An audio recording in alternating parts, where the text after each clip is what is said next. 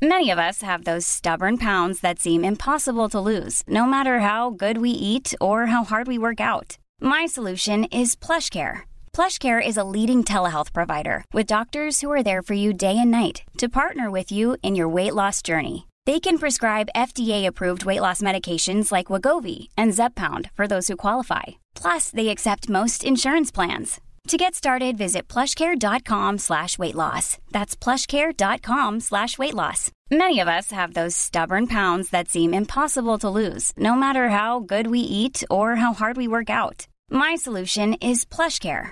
PlushCare is a leading telehealth provider with doctors who are there for you day and night to partner with you in your weight loss journey. They can prescribe FDA-approved weight loss medications like Wagovi and Zepbound for those who qualify. Plus, they accept most insurance plans. To get started, visit plushcare.com slash weight loss. That's plushcare.com slash weight loss.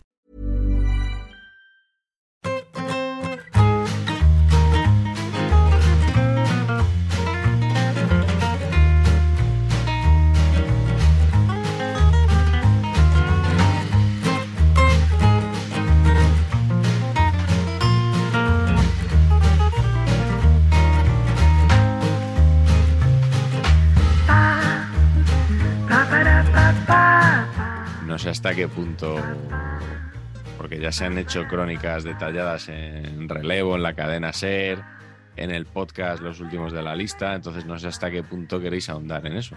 Pues yo ahondo primero que en el podcast el último, Los Últimos de la Lista no se le vuelve a mencionar en este programa en mi presencia. ¿Por? ¿Por qué? Simplemente. Porque Ballester me ha llamado termotanque. Pero no de SIDA, ¿no? Termotanque.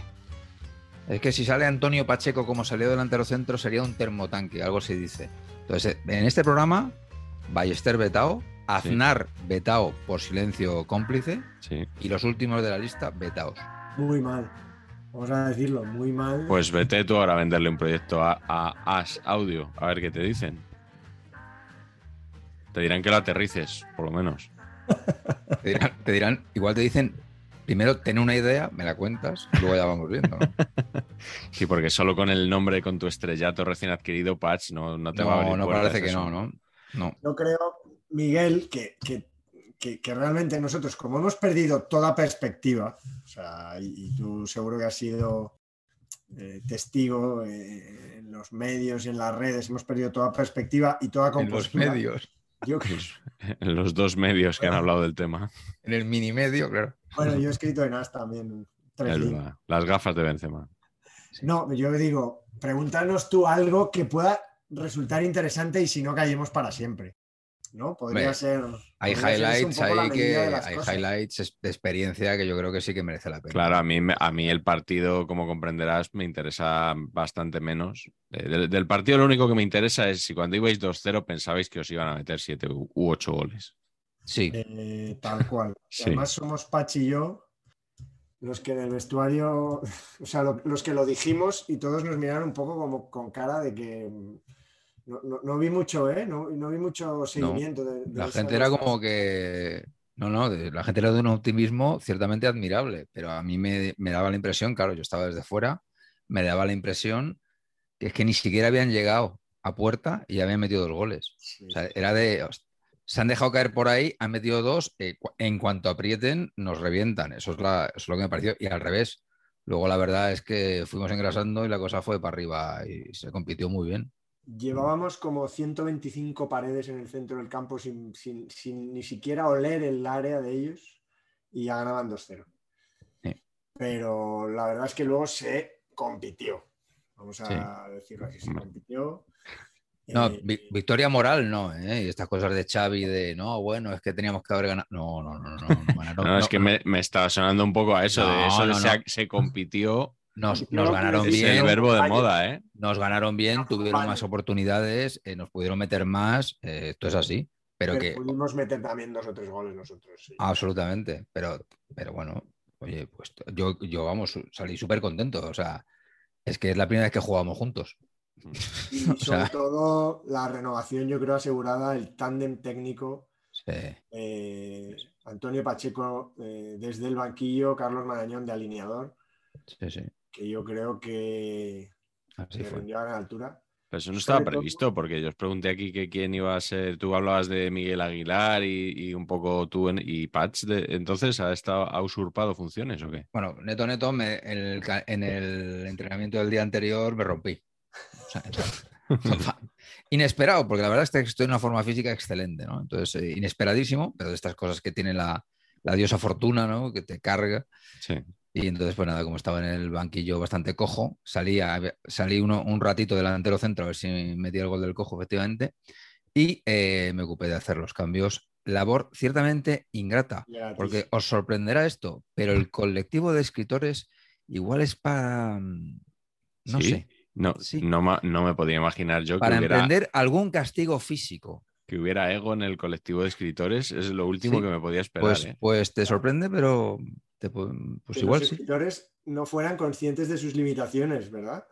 Absolutamente. Te- No, ellos, ellos juegan como se imaginan que deberían jugar en su cabeza. Ellos dicen. No es la realidad. que no se considera, Patch no se considera escritor todavía, pese No, a sus no, ¿eh? éxitos. Yo no, o sea, yo Pues soy un actor, los- yo soy un autor superventas, pero en realidad no. Eso es, Era- como buena de fuente. de los que más bagaje de- Sí. tenía, Mm, ¿eh? Sí, por cierto, el, el próximo lunes en AFNAC de Callao a las 7 presentando Ciudadanos y Cargoles con Tomás Guas. Y presentado por Don Fútbol y Cine. Con presencia de nuestro querido Miguel Bueno, pres- presencia, presencia en el público, vamos. Presencia- Esa es, la, esa es toda la presencia que voy a tener Ahí yo. vas a estar si alguien quiere saludarte, animarse a Invitado de honor. Darte un abrazo. Pero si Carleto fir-. Carleto firmó más libros de saber y empatar que nosotros en la feria del libro. Eso es verdad. Entonces, entonces a ver, pues este- claro. Entonces así. Eso es Pero lo, Bueno, que, lo que sí quiero es regalar a la audiencia una primicia que tanto podcast de As, de, de Aznar y, Nah. Y Enrique Ballester. ah, eso ya fuera. que, Proscrito. perdón, jugaron los minutos de la basura, mm, por delante y por detrás. Eh, tanto texto de Juan López Córcoles, que es un fenómeno. Fenómeno. Eh, fenomenal. fe- ídolo. en- ídolo. En, en- el- en la web de la SER, de Carusel y de Deportes, o de Alfredo Matilla, jugadorazo, Jugadorazo. Jugadorazo, pero que, que está para 40 minutos, eso también lo sabe él. Eh, tanto texto en relevo y tal, y, y aquí tanta, también tanto texto en as de Carlos Mayer, y aquí no se ha contado, y voy a contar una primicia, voy a dar de- secretos. ¿Cómo es el libro de Miguelito? Los secretos de la Roja. No sé qué es. Pues, pues podemos, Sí, lo tengo por ahí. No me Ah, hagas buscar, lo tengo, tengo, lo tengo por ahí. Lo tengo dedicado además, ¿eh? Pues Enhorabuena. contar, por Gracias. ejemplo, el, el grito. ¿Cuál fue el grito de esta Ah, ah, selección? sí, ¿Cuál creéis que fue el grito de esta selección? Pues bueno, fue el recuerdo de Don Miguel. Don Miguel de Cervantes. Ese fue el grito. No me lo puedo creer. Sí, sí, sí. Sí. Improvisado, pero, cier- Pero muy cierto. efectivo. Muy efectivo. Antes de salir, eh, hubo ahí. Yo habría, yo habría gritado mejor el manco de Lepanto. Ah, claro. No, luego me di cuenta que, lo, que en realidad o sea, fue- lo, lo acorté porque iba a decir Don Miguel de Cervantes yo y que todo el mundo dijera el segundo apellido, pero igual no se lo sabían. Claro. Sí, cómo no se- eh, escritores, ¿cómo no se van a saber eso? Sí, hombre. Por favor. Y- sí, hombre, es, es, es- es muy reconocible. Y Yo luego, te voy a contar pues, una, pe- una primicia de vivencia mía que muy interesante. Claro. Básicamente fue que salimos de la todos, Cervantina, perdón. sí, salimos todos en fila al centro del campo, por un lado nosotros, por otro lado los alemanes, y de repente vienen unos niños, nosotros jugamos en, en- en un club de barrio, el partido se juega en un club de barrio, típico club de barrio alemán, guay, una casetita, o sea, una cosa molona. Bueno, entonces, total, que salimos a- en dos filas y tal, y de repente vienen unos niños del club este, rollo de que, de esto de lo que, ¿no? que sales de la mano de los niños. Sí. Entonces los niños en principio reticentes a dar la mano a la, a la gente, Bueno, como es claro. lógico y normal. Normal, a Ballester le van a dar la mano. Claro. ¿no? Entonces empiezan a dar la mano, empiezan a dar la mano, empiezan a dar la mano, empiezan a dar la mano, llega Pacheco y se acabaron los niños. O sea, justo yo me quedo sin niño. Claro, gran, gran incertidumbre, ¿no? Porque imaginaros, ¿no? Pues los de delante con niño, yo sin niño. Entonces de repente viene otro niño que se había quedado despistado y en lugar de cogerme la mano a mí que me tocaba, se la coge a Galder que venía detrás. Entonces yo quedo emparedado sin niño entre dos que tenían niño. Entonces, yo, o sea, fue, fue muy duro porque pensé, claro, Sí. es que estos han visto un señor calvo gordo, les ha dado miedo. Pero es que detrás venía Galder. Es que no. Galder no está tan gordo. Ya, pero calvísticamente hablando, da el mismo Sí. eh, más cara de cabreo que yo. Más, más, da más miedo que tú. Da más miedo que yo. Sí, sí. Pues nada, tío. Y entonces, pues así, así fue. Y luego, muy grato también que nos ponemos así ya en fila junto con el árbitro en horizontal, ponen los himnos y ponen el de España a, o sea, no sé, a un decibelio, por ejemplo. te lo juro, o sea, te lo juro. eh. Y tú, y todos. Pero no pusieron el de riego. No, no, pusieron el bueno, pusieron el bueno. Y luego, eh, oye, el de Alemania impresiona, ¿eh? Buen himno, ¿eh? Sí. Buen himno. buen Muy, himno. sí, muy bonito, sí, sí. Y luego, no potente, y, y no eh, y luego el- tiene que sonar el italiano luego después. Ah, sí. Ya sabes, muchos años cuando ganaba Schumacher, Correcto. el alemán y luego el italiano en, en una Ferrari. Entonces, Así estamos. Correcto. Mm. Y básicamente. Todo, todo esto para decir que te echamos de menos, Miguel. Sí. sí, hombre, yo a mí me dio Hubiera- mucha envidia. Hubiera podido dormir con nosotros ahí perfectamente, Carleto. En la caseta esa de la chimenea. No, en, que- en lo que en, en la cama en la cama de matrimonio que compartimos, todos ¿Ah, los sí? jugadores de la, esto- de la convocatoria. Pero habría que empezar por aquí, ¿no? Sí. O sea, ¿no tenéis una infografía 35. hecha con el reparto de habitaciones? Como se hace en el marca en los mundiales. Ostras, sería, es verdad, sería muy buena esa, ¿eh? ¿Eh? Eso relevo no, no ha estado atento, ¿no? Para No estaba hacerlo. atento, ¿no? Tanto que les van las nuevas narrativas. Relevo, por ejemplo, Matilla com- compartía cama con Juan, el de la SER. Y nosotros, together, eh, como buenos hermanos de, Bien. de- de programa, Rompiendo, rompiendo además moldes, porque a mí me había tocado primero con, con Ballester. exactamente. Hubo ahí. Ballester y Aznar son pareja y Pachillo también. Sí, entonces, son pareja, la sí. rompimos. Mm. Pues oye, pues eso, ahora ya sabiendo esto, ya sí que me muero de la envidia de, de no haber estado allí en, en Frankfurt. Aunque sea, oye, si Patch jugó cojo, yo podía haber jugado en mi estado natural, que habría sido más o menos el mismo rendimiento que, que Patch cojo. Claro. El otro día dormido, hubieras dormido con Galder tan a gusto, o sea, tan feliz. también. Pues el otro día que se lesionó Sergi Roberto, decían algunos, uy, Sergi Roberto lesionado, seis semanas de baja, no, no llega al Mundial. Esa es la cosa más optimista que he oído. en- Sí, un poco lo que te pasó a ti en, en Frankfurt, ¿no? Que- Efectivamente. Sí, sí. Sí, bueno, hoy vamos a hablar de Mundial 2006, Alemania 2006. eh, y vamos ya eh, sin más dilación con nuestro querido repaso Garci para situarnos correctamente en 2006, que hemos consumido ya mucho, mucho tiempo hablando de la Cervantina. Eh, como siempre, eh, cambios de, de mandatario, sobre todo en América Latina. Por ejemplo, en Chile, Michelle Bachelet es elegida como la primera presidenta mujer del país. A finales de año, por cierto, muere Augusto Pinochet. En Bolivia, Evo Morales y su jersey toman Don Evo, posesión buenas tardes. oficialmente y nacionalizan los hidrocarburos también. En Cuba, Fidel Castro eh, le da un jamacuco y delega todas sus funciones a su hermano Raúl. Se disuelve la Unión Estatal de Serbia y Montenegro, eh, que participaron eh, en el Mundial. Es lo que te iba a decir, pero claro, participaron Sí. together en el Mundial Sí, todavía, sí. ¿no? Eh, exactamente, fue, fue el último. Eh, Slobodan Milosevic, hablando de Yugoslavia, eh, se ha encontrado muerto en su celda del Tribunal Penal Internacional para la ex Yugoslavia en La Haya y Saddam Hussein, más que encontrado muerto, es ahorcado. Eh, en Irak es un año muy agradable porque luego eh, en Moscú es asesinada a tiros Ana Politovskaya, la periodista que denunció eh, tantas cosas de Rusia en Chechenia, y en Londres fallece Alexander Litvinenko, recordáis, ¿no? Polonio 210, Sí, sí, sí. todo tremendo. En Marbella está eh, Patch, es detenido Julián Muñoz por su presunta, subrayo, Presunto. presunta relación Absolutamente. Con una trama de corrupción, Cachuli, como Cachuli. imagino que te gustaba llamarle. Qué buen naming. Joder, cachuli. Se inaugura la T4 de Barajas en Madrid, que por entonces no era todavía aeropuerto Adolfo Suárez Madrid-Barajas, que es casi tan bonito como Madrid-Chamartín Clara Campo Amor. Todo muy, todo muy necesario. Eh, tres noticias tecnológicas que os cuento. Google compra YouTube por 1.650 millones de dólares. Esta es la noticia que cuando yo trabajaba en la Gaceta de los Negocios me comí un cero o algo así y dije que lo había comprado por 160. Eh, no se enteró nadie, nada más que mi jefe cuando le avisé yo al día siguiente y me dijo, va, tú no te preocupes. En Japón, eh, Nintendo, bueno, primero en Japón y luego en el resto del mundo, incluido España, lanza su consola Wii. Y tercera noticia tecnológica, la Frikipedia es retirada de Internet temporalmente tras una denuncia de las GAI. Una cosa que sacudió los cimientos de nuestra industria. Crash obtiene el Oscar a la mejor película, estrenada el año anterior. Mm, seguimos con otro Oscar intrascendente. Veníamos del programa anterior, el de Chicago. Eh, es un año flojísimo de estrenos. Mm, ni siquiera he encontrado cosillas ahí para rescatar.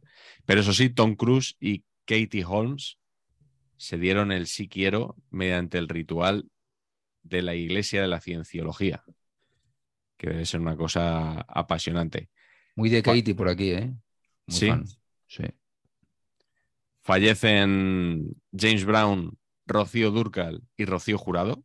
Bueno, tres, tres, tres ¿no? Interpretes prácticamente mismo rango y misma cosa, ¿no? He hecho, una, criba y, me han salido esos tres. Eh, Floyd Landis gana el Tour de Francia, pero da positivo, como todos por aquellos años, y acaba ganando el Tour Oscar Pereiro, que para los jóvenes que nos siguen es el del chiringuito y el de Cope, sí, ese mismo Oscar Pereiro. Fíjate, esto no lo sabía, sale en el chiringuito Pereiro. Sí, sí, sí, es tertuliano destacadísimo del ¿Ah, chiringuito. Ah, pues no lo sabía. La selección española de baloncesto gana el campeonato del mundo sin Pau Gasol en la final. Fernando Alonso se proclama campeón del mundo de Fórmula 1 por segundo año consecutivo. Rafael Nadal gana el torneo de Roland Garros. Fijaos que estamos aquí, la edad de oro del deporte español en su máximo apogeo. ¿eh? eh Gasol, Alonso, Nadal, Pereiro, o sea, todos, todos a tope. Se retira André Agassi. Se celebran en Turín los Juegos Olímpicos de Invierno. En Londres se inaugura el Emirates Stadium, la casa del Arsenal. En el Real Madrid dimite Florentino Pérez. Eh, no, no, no, no, Lo siento, Patch, pero esto tomó él la decisión. O sea, nadie. Madre mía. Eh, luego la sucesión fallida con Fernando Martín, Martín al que, al que dejó allí, eh, abocó al club a unas elecciones que ganó Ramón Calderón. A este no le hiciste de ningún libro, ¿no? Os cuento una de Martinsa. cuando estábamos en las, en las elecciones de Florentino, en las primeras, este hombre estaba por allí y yo tenía, es que perdón por lo que voy a decir, pero me parecía que era el secretario de Florentino. O sea, no tenía ni idea que era un empresario súper potente y que iba a la candidatura y tal. O sea, él actuaba como si fuera el secretario de Florentino. Eh, y me, flipó cuando cogió los mandos, ¿sabes? De, pero ¿cómo es posible que este, este señor sea presidente del Real Madrid? Ah, yo recuerdo cuando cogió los mandos que le entrevistó José Rano y le empezó a preguntar, ¿y entonces tú cómo, ¿Cómo prosperaste y tal? Y, entonces Antonio Martín empezó a contar su historia desde Fernando Martín, creo que he dicho. Fernando Martín, sí. Em, desde sus orígenes humildes. Y decía, bueno, yo trabajaba en no sé qué, no sé qué. Y, de repente dice, y entonces hice tal y ya era multimillonario. O sea, fue una cosa como de, visto y no visto. También te digo pues que, fiarte de alguien que le pone a su empresa Martinsa. Sí, como naming. no vamos bien. Cachuli, mucho mejor. El Real Club Deportivo Español se proclama campeón de la Copa del Rey al vencer al Real Zaragoza 4-1. En buena lid. Carlos Marañón se encuentra con Sergio Ramos en Casa Juan. Hombre, ya lo El Sevilla, campeón de la Copa de la UEFA. Granero no quiso venir, por cierto. Él se lo perdió. El Sevilla, campeón de la Copa de la UEFA, al derrotar 4-0 al Middlesbrough. El Barça gana su segunda Liga de Campeones en París ante el Arsenal por 2 a 1, los goles de Belletti y Eto. Y el 9 de junio. ¿No, Patch? no, no, yo no, te viene nada. este, este, partido del que usted me está hablando, pero no, realmente no. Y el 9 de junio tiene lugar en Múnich, en el Allianz Arena, la inauguración de la decimoctava Copa del Mundo de Fútbol de la FIFA, que por segunda vez se celebra en Alemania, pero que esta vez no ganó el equipo anfitrión, como había pasado en el 74 con la República Federal, sino que lo conquista Carleto Italia, la Italia de Marcello Lippi.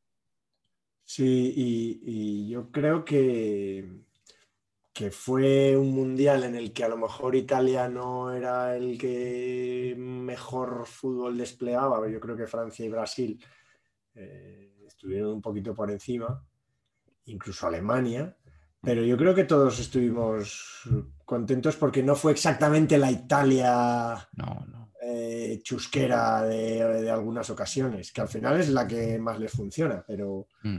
pero fue un poquito más alegre, ¿no? Y, recordamos, eh, no lo recordamos por los defensas, ¿no? yo creo que, que, la recordamos, que Grosso estuvo fenomenal y era, defensa, pero era un defensa que atacaba. Eh, y, por supuesto, pues los los del Piero, Totti, y luego tenía mucha gente de, de ataque, Zaghi, Luca Toni. Y a Quinta. Y a Quinta, o sea, no sé, eh, me parece una Italia eh, más bonita que, que, otras veces. Pirlo, ¿no? con Gatuso ahí en, el centro del campo chicharraco de Pirlo. Pues. Sí, a mí, yo debo decir que no me gustó demasiado Italia en este. Me, pareció un campeón, bueno, de estos sin, mucha huella, pero oye, campeones al fin, de, al fin y al cabo, que es lo que cuenta. Me gustó más Francia, la verdad, pero bueno, ya tendremos tiempo de, ir hablando de, esto. Vamos a empezar con la parafernalia, como siempre, con un cartel eh, de estos de enseñar a los niños la, la Vía Láctea, ¿no? O sea, Qué desastre, macho. Una cosa de verdad, o sea, desde, desde los 70 no levantamos cabeza. ¿eh? Yo creo que es una tomadura de pelo, directamente. Sí, sí, total. Es que aquí, aquí se ha dicho, no voy a ser yo, que, que, que no nos gustaba el de Miró. O sea. Sí, sí. A mí sí, ¿eh? A mí sí. Claro, claro. Y cuantos más mundiales pasan, más me gusta el de Miró. No, pero este es increíble. entender que, que alguien tenga, bueno, no sé los, destellitos de, están hechos, no sé si es clipart o, qué es esto. Ojalá fuera clipart. Un, homenaje a, ¿cómo se llamaba? Fix, el, malo de Willy Fogg, que le hacía así el ojo. Ese era transfer, ¿no? Qué desastre. ¿No era transfer? ¿Cómo se llama Fix? Yo creo que Dix ese o Fix era el policía, ¿no? El perro policía que iba con Bully. Eso y había otro malo. Sí, que era un lobo. Este, yo creo que se llama Transfer. Todo esto, por supuesto, nuestro sentido homenaje al, al, creador del español y creador. Uy, se me ha ido el santo cielo. Claudio Bier. Claudio Bier Sí. Que falleció hace unas semanas. No sé si habíamos, lo habíamos citado. Sí, sí, lo citamos en el programa anterior, no recordará por qué. Eh, este póster que tengo yo aquí a mi espalda es bastante más chulo. Ah, sí, es de una eh, ciudad, ¿no? Es, sí, es uno de los carteles, es de Leipzig, donde jugó España en su primer ¿eh? partido. Porque los demás tampoco te creas que... No, yo tengo tres pósters porque me los regalaron en la oficina alemana de turismo. Yo trabajaba por aquel entonces en, en temas de turismo, de periodismo turístico, y me regalaron los carteles de las tres ciudades en las que iba a jugar España en la primera fase les estorbaban claramente en la oficina de turismo. Vieron un tío que había llegado un día allí a hacer unas preguntas y tal, y que había preguntado cómo se pronuncia el nombre este largo del Bayer, que desde entonces no se me ha olvidado que es Schweinsteiger. Schweinsteiger. Y entonces dijeron, a este le vamos a colocar los pósters de Leipzig, de Stuttgart y de Kaiserslautern. Y este es con diferencial más bonito porque además mete las letras en un balón eh, está muy chulo y creo que es bastante mejor que el póster oficial del Mundial. Sí, sí. Eh, de hecho, hay uno de las ciudades, no recuerdo cuál, que, lo que hacen es convierten el círculo central del campo en un corazón. Y eso es, eso es el póster. Ah, sí. Madre mía. Ah, eso no lo. Como Eurovisión, un poco, ¿no? Exacto. Pero sin gracia, o sea, como. Claro. Ya, ya. Bueno, y si hablando de sin gracia, vamos a hablar de la mascota de Goleo.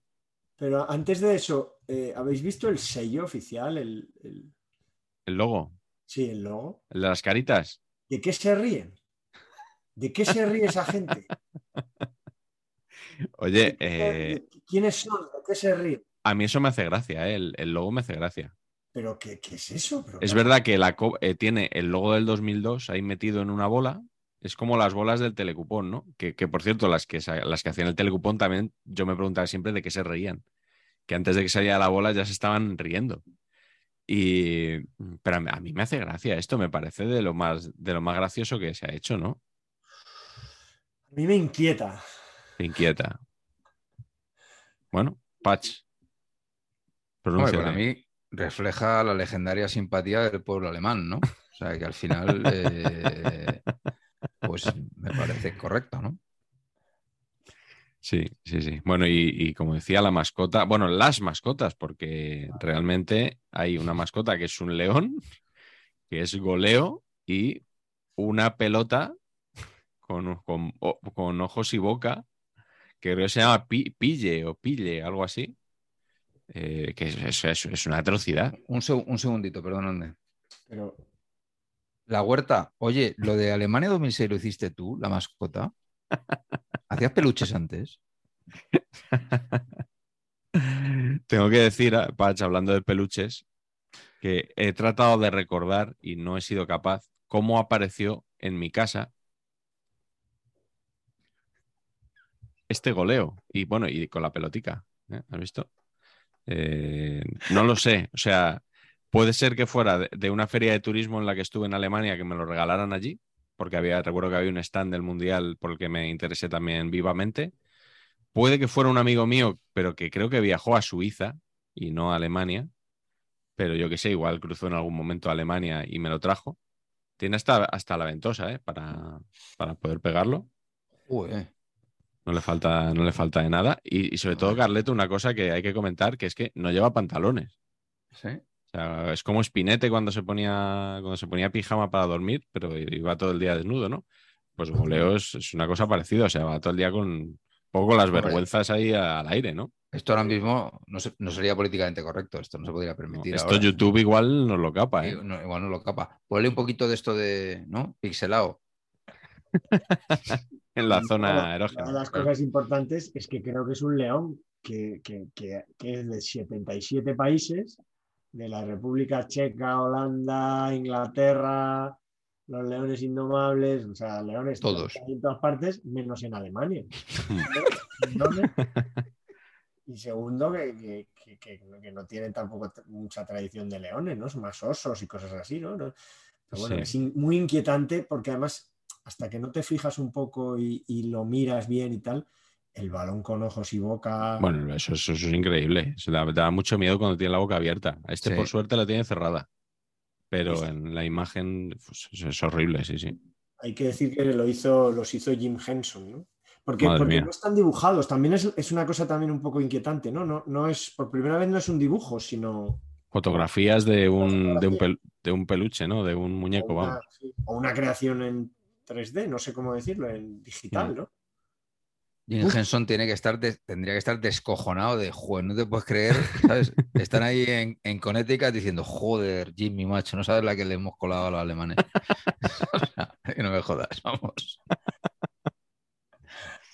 Madre mía, a todo esto Jim Henson ya el hombre, el hombre falleció en, el 90, o sea.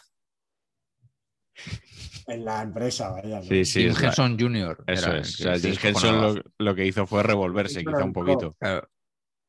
Correcto. Bueno, pues, eh, pues nada, que nos ha encantado. Hay canción también del Mundial, ¿verdad? Hay, canciones incluso, porque hay alguna incluso local. Yo creo que empezaron a, diferenciar himno y canción, ¿no? Que no sé si es algo que, claramente no ha cuajado en la psique del futbolero, ¿no? Eh, el mundial es el mundial y canción y canción, ¿no? Pero aquí intentaron eh, separar ese concepto el Divo claramente es el antifútbol. Eh, por mucho arreglo de Tony Braxton que intenten. Así que yo creo que, hasta el Waka Waka no, no se recupera un poco el tono. Bueno, pero en España, Patch, tuvimos un himno propio eh, que fue el del koala, ¿no? Hombre, tuvimos el honor de que el koala nos versionara su OPA yo voy a hacer un corra eh, en términos mundialistas, ¿no? Y al final, pues, bueno, pues que Neto Neto cada vez que conectaba la sexta, pues pelos como escarpias, ¿no? Escuchabas esta sintonía y ya te ponías en modo, pues como el himno de la Champions al final, ¿no? Que te pone, ay, ay, ¿no? Esto de, venga, venga. Pues no, opa, vamos a por el mundial, y con España vamos a ganar. Y así todo el rato. Entonces, de verdad, eh, o sea, no, es que además, acordaros que esto fue el, ¿no? el, fue el inicio de la sexta, en realidad. Sí, sí, la, antenización, como lo llamaron ellos. El mundial. Y entonces dices tú, hostia, te estrenas y lo que haces de sintonía es una versión de Opa, yo voy a hacer corra. ¿En serio? O sea, para mí las expectativas de la sexta eran mínimas, o sea, mínimas de, pero ¿qué hacemos dándole el mundial a estos? Luego no estuvo tan mal, de hecho, luego me lo pasé muy bien, creo, pero eh, al principio el mundial era, Dios mío de mi vida, madre mía, ¿cómo, cómo va a ser esto? Y que estaba muy alto también el listón con el desmayo de Lopetegui, ¿no? En los inicios de la sexta. Importantísimo, importantísimo, importantísimo. Madre mía. Bueno, pues eh, Mundial 2006 al que España llegó después del batacazo de la Eurocopa 2004 con Iñaki Saez, en la que no pasamos la primera fase Iñaki Saez, el tío todavía se quería agarrar ahí al cargo después del, ridículo, tuvo que, tuvo que echarle la prensa. O sea, básicamente decir, este tío no puede seguir. Y llega Luis Aragonés, a pesar de que Ángel María Villar quería colocar a Benito Floro. Pero Luis Aragonés, y estuvo muy cerca además de, de ser seleccionador, Luis Aragonés había rechazado el cargo en el año 98, cuando al final lo coge José Antonio Camacho, y esta vez sí acepta, ocho años más tarde. Eh, acepta y, bueno, yo creo que España, eh, hay algunos que consideran que aquí es cuando nace, no sé si, si es acertado o no, pero cuando nace la España campeona de, bueno, del ciclo que todos conocemos, 2008, 2010, 2012. Por lo menos aquí empiezan a verse algunas cositas, no sé cómo lo veis vosotros, maneras, de vivir. Pues, pues, yo, mi recuerdo de, esta, sobre todo del camino al mundial, no sé si Sepach se acuerda, es un día de lluvia por el paseo de los melancólicos, cayendo allí la de Dios, porque vimos juntos las dos parejas, Pachi su esposa y correcto, así es. Vimos juntos un España 5, Eslovaquia 1 en, el Vicente Calderón, cayendo allí la de Dios, después de creo que hay que reconocerlo, una lamentable fase de clasificación. sí, porque fue de repesca esto que estás hablando. Exacto. Eh, la repesca fue contra Eslovaquia, ganamos 5-1, empatamos a 1 allí ya. Fue un poco como aquella, aquella UEFA del Madrid que ganó 5-1 el, primer partido y luego perdió el segundo. Con Colonia, ¿no? Fue. Y con el Colonia, sí. Y, fue lamentable. O sea, empataron cinco partidos contra grandes en un grupo con Bosnia, Lituania, San Marino. Empatamos en Lituania, creo que fue patético. O sea, que no sé yo si mucho brote verde, eh, Miguel. No, pero me refiero al mundial, lo que es el mundial. El mundial sí, hombre, sí, el mundial yo creo que sí. Sí. Y más que nada el primer partido, ¿no? El primer partido del mundial. También, ¿no? Como el anterior. España empieza ganando 4-0 Ucrania y claro, ya pues imagínate, ¿no? Las expectativas se desbordan, luego se juega bastante peor los siguientes partidos y caemos en octavos de final contra Francia en aquel vamos a jubilar a Zidane, famoso de portada de marca, que vino Zidane y nos jubiló a nosotros. Yo creo que sí, la selección de, de más a menos y sobre todo con el debate de Raúl, del amigo de Patch, ¿no? Porque el primer partido no juega Raúl, España gana 4-0, juega fantásticamente, y a partir del segundo partido empieza a entrar Raúl en el equipo y el equipo no funciona. Entonces, claro, eh, yo no digo que fuera por culpa de Raúl, pero eh, esto era así. Michel Salgado creo que estaba en la misma situación, ¿no? Que entra luego. Sí, metió, el primer gol del, empate, ¿no? Del, segundo partido, él, ¿no? Contra Túnez. Pero bueno, no, sé hasta qué punto Patch, es, más anti-raulista. Yo he sido siempre raulista, pero bueno, tampoco. No, yo no le echo la culpa a Raúl. Claro. No le echo la culpa a Raúl. No, le echo la culpa a Raúl. Teniendo a Mariano Pernía, ¿cómo le puedo echar la culpa a Raúl? Vamos a ver. O sea, a ver. También un poco de sensatez aquí, ¿no? Que llegó con un partido, ¿no? Había jugado un partido, creo. No me acuerdo. Se lesiona a Sier del Horno y le llaman de urgencia. Lo comentamos en el, en el programa sobre jugadores nacionalizados que hicimos con Frank Guillén. Y acababa de, titular. Acaba jugando él el, Mundial de titular. Mm. Sí, sí, sí. Y no sé, yo creo que era todavía una selección un poco de mezcla de cosas. Sí, luego, luego empieza muy mal la clasificación para, Claro. para, el, para la Eurocopa 2008, que es cuando pierden Irlanda del Norte, se carga Raúl, sin Raúl pierden Suecia claro. y ahí ya se va enderezando la cosa, pero bueno, esto si acaso ya a- tocará comentarlo cuando, cuando llegue Sudáfrica 2010. De momento vamos a ir dando un repaso a nuestros partidos favoritos de este Mundial de Alemania 2006. Eh, ¿Por cuál empiezas tú, Carleto? ¿Cuál, cuál te gusta?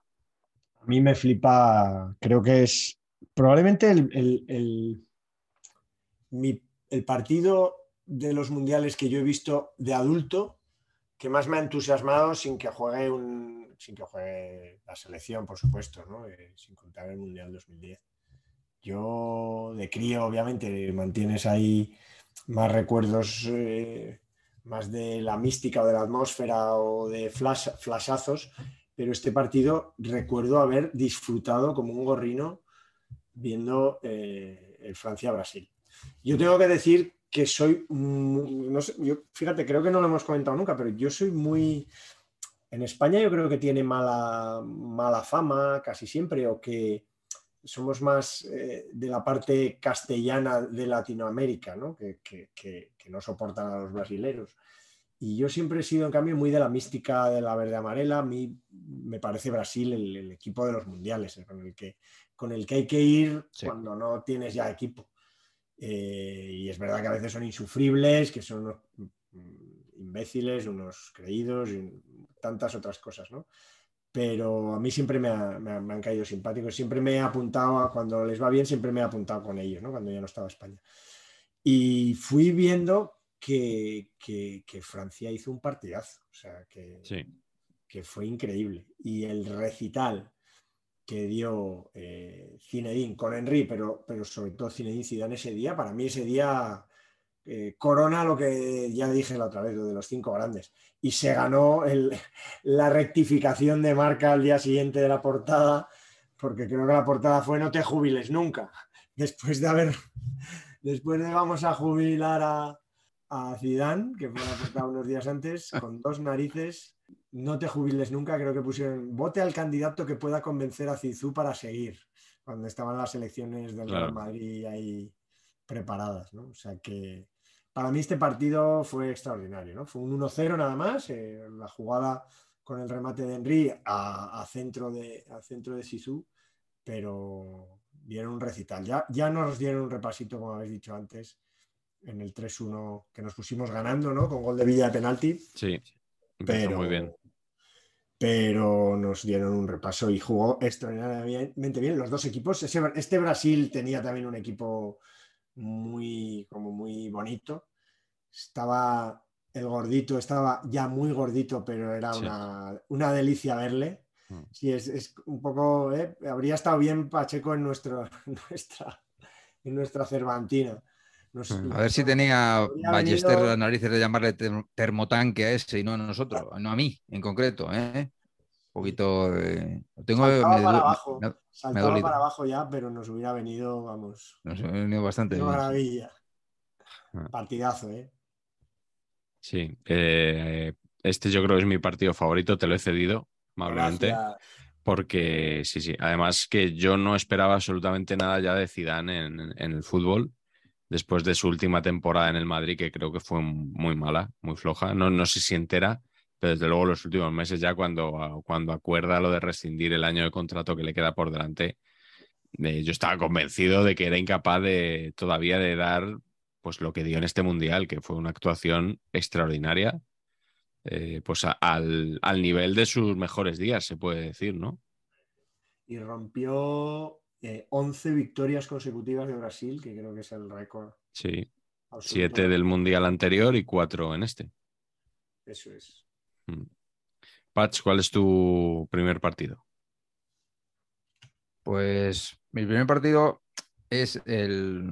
Es un partido un poquito random, como todos los que me gustan a mí, la verdad, porque tampoco. Sí. o sea, neto, neto, que no me acuerdo del partido, vamos, que lo he tenido que mirar un rato antes de venir. Ya, Pero me hizo gracia un detalle: es el Argentina 6, Serbia 0. sí. Que esto, hombre, joder, 6-0 en un mundial, ¿no? Que, Mm. No, ¿no? se ve mucho. Es mucho, ¿no? Yo creo que es, es el, no sé si es el debut de Messi o Sí. el primer. o Es el debut de Messi. es Sí. el debut de Messi y mete gol, además. en el debut. a los 13 minutos de salir, creo que es. mete. Sale, sale en la segunda parte sustituyendo a, a Maxi Rodríguez. Que claro, con perspectiva histórica, pues claro, Messi sustituye a Maxi Rodríguez, ¿no? La fiera. Claro, es todo fenomenal. Pero lo que me flipó de este encuentro en, en concreto fue, uno, viendo el vídeo, que es que el seleccionador serbio mete el segundo gol, el segundo gol Argentina y, y mira, es una- estoy pensando que es una táctica que podría haber adoptado yo en el banquillo de la Cervantina. Simplemente se pone así, como cabreado en el banquillo, así enfadado, como estoy enfadado, ¿sabes? Simplemente es, estoy enfadado y no voy a Vosotros veréis. más y ahora, y, y- y me enfado más. ¿eh? Entonces, según metía- iba metiendo goles, iba- estaba como más así enfadado y ya. Estas era- era- eran todas las indicaciones tácticas. Y lo más grande, tío, es que habían jugado en los Juegos Olímpicos del 2004. Quien dice Juegos Olímpicos dice Olimpiadas, pero habían jugado en el 2004 Sí. y eh, le había metido 6-0 también Argentina-Serbia, que es una genialidad, ¿no? Sí. Repetir un 6-0 en dos torneos grandes seguidos a la misma selección, joder, me Jugaban parece atómico. Además, jugaban, jugaban bastantes los, los mismos jugadores, vaya. Ah, En Argentina sí, en Serbia creo que no había ninguno. Que ni- no repetía ninguno. Sí, sí, muy El, mono. el seleccionador puede ser Ilya Petkovic. Petkovic, sí. Sí, Petkovic. No Rambo, ¿eh? Eso te iba a decir, nada O que ver igual- con Rambo igual es. ¿no? cuñado de Rambo. De los Petkovic. Me extrañaría que- me extrañaría porque si, si fuera esto, Tomás y yo lo hubiéramos investigado y estaría en sí. Zidane y. Sí, sí, porque me he leído que aparece en el estrellado Efectivamente. como Opet. O que Pet. En, Brasil lo llamaban Opet. Esa no me la sabía, que me la ha descubierto Tomás y es bastante grata. Sí, sí, Opet. O Pet. Opet. Bueno, mi primer partido de este mundial es el España 1, Arabia Saudí 0. Tercer partido de la fase de grupos.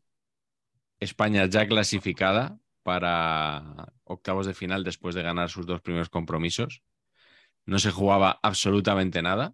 Jugaron ese día los suplentes. Fue un partido horroroso que se resolvió con un gol de Juanito, central entonces en el Real Betis. ¿Y por qué he elegido esta basura de partido? Porque es el único partido hasta ahora, espero que no sea el último, que he presenciado en directo de la Copa del Mundo de Fútbol. Así.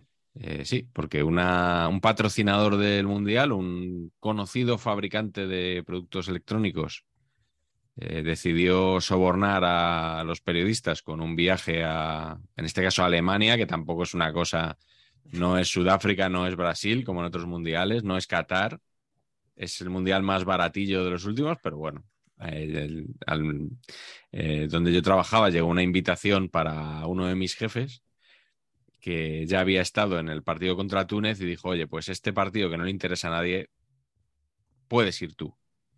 Eh, en la agencia de comunicación que lo organizaba, eh, cuando se enteraron de que no iba el jefe, trataron de limpiarme. Me llamaron un día para decir, uy, Miguel, oye, eh, que es que no, al final no hay plazas. yo se lo dije a, se lo dije a mi jefe, eh, les llamó y a los cinco minutos yo tenía plaza en el, en el vuelo otra vez Sí, señor. para jugar en el Fritz Walter Stadion de Kaiserslautern. Me gustaría tener bellas anécdotas que contar de aquel viaje a Alemania. La verdad es que fue bastante normalucho todo. Y quizá lo único que recuerdo es que de camino al estadio pasaba por allí, pues no sé, serían los de la propia agencia de comunicación que me habían querido dejar en tierra. Pasaban por el autocar eh, con, con unas pinturas de cera rojas y amarillas para pintar la cara de la gente para vivir el partido como Dios manda, ¿no? Claro. Entonces, cuando llegaron a mi altura, yo les dije, no, muchas gracias. Y se me quedaron mirando como diciendo, ¿este qué pasa? ¿Que no le gusta el fútbol? claro. O sea, Absolutamente. no podían concebir que una persona fuera a ver un partido mundial Claro. y no quisiera que le pintaran la cara de rojo y amarillo, que es lo que la gente, es a lo que la gente iba allí realmente. Es que eres un amargo, Miguel. Eres un amargo. no Totalmente. estas movidas. Sí, sí. Ahí me sentí como un, como un pez fuera del agua. Hablando de gañotismo, eh, creo recordar que fue en este mundial. Yo creo que sí. que estaba el señor Ranedo llevando la candidatura de Villarmir Hombre, a la presidencia Sí, claro, del, del claro, Club claro. Blanco. Y Neto Neto le dijeron una tarde, oye, nos vamos a ver a España. Se, se subieron en un avión y aterrizaron en el centro del campo del estadio. O sea, una cosa tal que así. Así. Sí, sí, una cosa loquísima de nos vamos a ver a España, avión privado, baja, o sea, increíble. Don Juan Miguel, Sí, bajo pues, pues. Arturo Baldasano también estuvo haciendo campaña en, en este mundial, en concreto en Stuttgart. Eh, un amigo mío, Raúl García, eh, que, que no nos estará viendo, pero que era- ya haré yo porque le llegue este vídeo, estuvo en Stuttgart viendo el partido España-Túnez y se lo pasó, pero fenomenal. O sea que el señor Cortina sabe, o sea, dará fe de lo que estoy diciendo. Carleto. ¿Cómo es, cómo es el madridismo? Pues yo, mira, también voy a tirar por momentos personales, eh, porque guardo muy buen recuerdo de, ese partido, visto así un poco de aquella manera. eh, eh, estaba pues pasando unos días en Coruña y, estaba en un, en un bar que siempre me ha gustado mucho, bar así, eh, marisquería, bar, pero bueno, muy, de, muy familiar, eh, nada, nada del otro jueves, que se llama El Lois, que está en la calle de la Estrella, que es una de las calles míticas para tapear en Coruña, justo detrás de la, de la Fundación Abanca, hoy Abanca, Fundación Caixa Galicia y, la Fundación Pedro Barrié de la Maza. Es unas callejas muy agradables. Y era un día de lluvia y tal, y estábamos allí y estaba el partido en la tele, lo típico, ¿no? Y estábamos viendo. Y el partido era el México-Argentina. Y también siempre muchas simpatías por México y un equipo que siempre nos defrauda, obviamente, ¿no? Eh, Mm. eh, todo el cariño que le ponemos siempre, siempre nos defrauda. Había hecho buena clasificación también, se había clasificado holgado, ¿no? En el grupo de Italia, creo. Y, y- y llega este partido, se adelantó con gol de. Creo que fue. ¿no? Ese partido, no sé si fue el central, el central del Barça, que ahora no me. Rafa Márquez. Creo que fue Rafa Márquez el que metió, no sé si me estoy colando. Pero luego Argentina empató y sobre todo recuerdo, y ese para mí es un recuerdo eh, y- imborrable, el, el golazo de Maxi. Maxi metió ese día un Sí, es verdad, es chicharro verdad. de fuera del área, una Sí, el mejor- un El mejor gol del mundial. un balón que le cae medio llovido, Sí, una cosa, una cosa loquísima. Había Mm. metido, Maxi estaba que se salía y eh, por supuesto pasado Perico, así que yo me quedo con ese partido por, por cómo lo viví, tontamente, porque es un partido que no- eh, os habrá pasado a veces, o sea, no te quedas en casa para verlo porque pues hay cena ese día, era- debía ser un viernes, un sábado, no recuerdo, era verano, obviamente, y, y estaba fuera de Madrid y tal, y pues, pues sales por ahí, ¿no? Pero es un partido a- a- atractivo, agradable, ¿no? Un México-Argentina siempre lo es. Y, y, joder, al final, al final no lo ves, pero sí lo ves, porque realmente te acuerdas mucho más precisamente porque estabas pasándolo bien con, con amigos y tal, con Elena, por supuesto, y tal, así que... Y luego el golazo ese fue impresionante. Eh, Mm. ya os digo, yo prefería que ganara México en este caso, pero, pero con ese gol inolvidable. Como ya, como ya hablamos cuatro años antes, lo del quinto partido para México Eh, sí, Eh, tendrá que esperar. Y marcó efectivamente Rafa Márquez a los seis minutos es. y Crespo y Maxi Rodríguez para Argentina y el árbitro era Pusaca, un viejo conocido. Patch, ¿cuál es tu siguiente partido? A lot can happen in three years, like a chatbot may be your new best friend. But what won't change? Needing health insurance. United Healthcare Tri Term Medical Plans, underwritten by Golden Rule Insurance Company, offer flexible, budget friendly coverage that lasts nearly three years in some states. Learn more at uh1.com. Bueno, mi siguiente partido es uno de los que de estos partidos que levantan expectación, ¿no? Sí.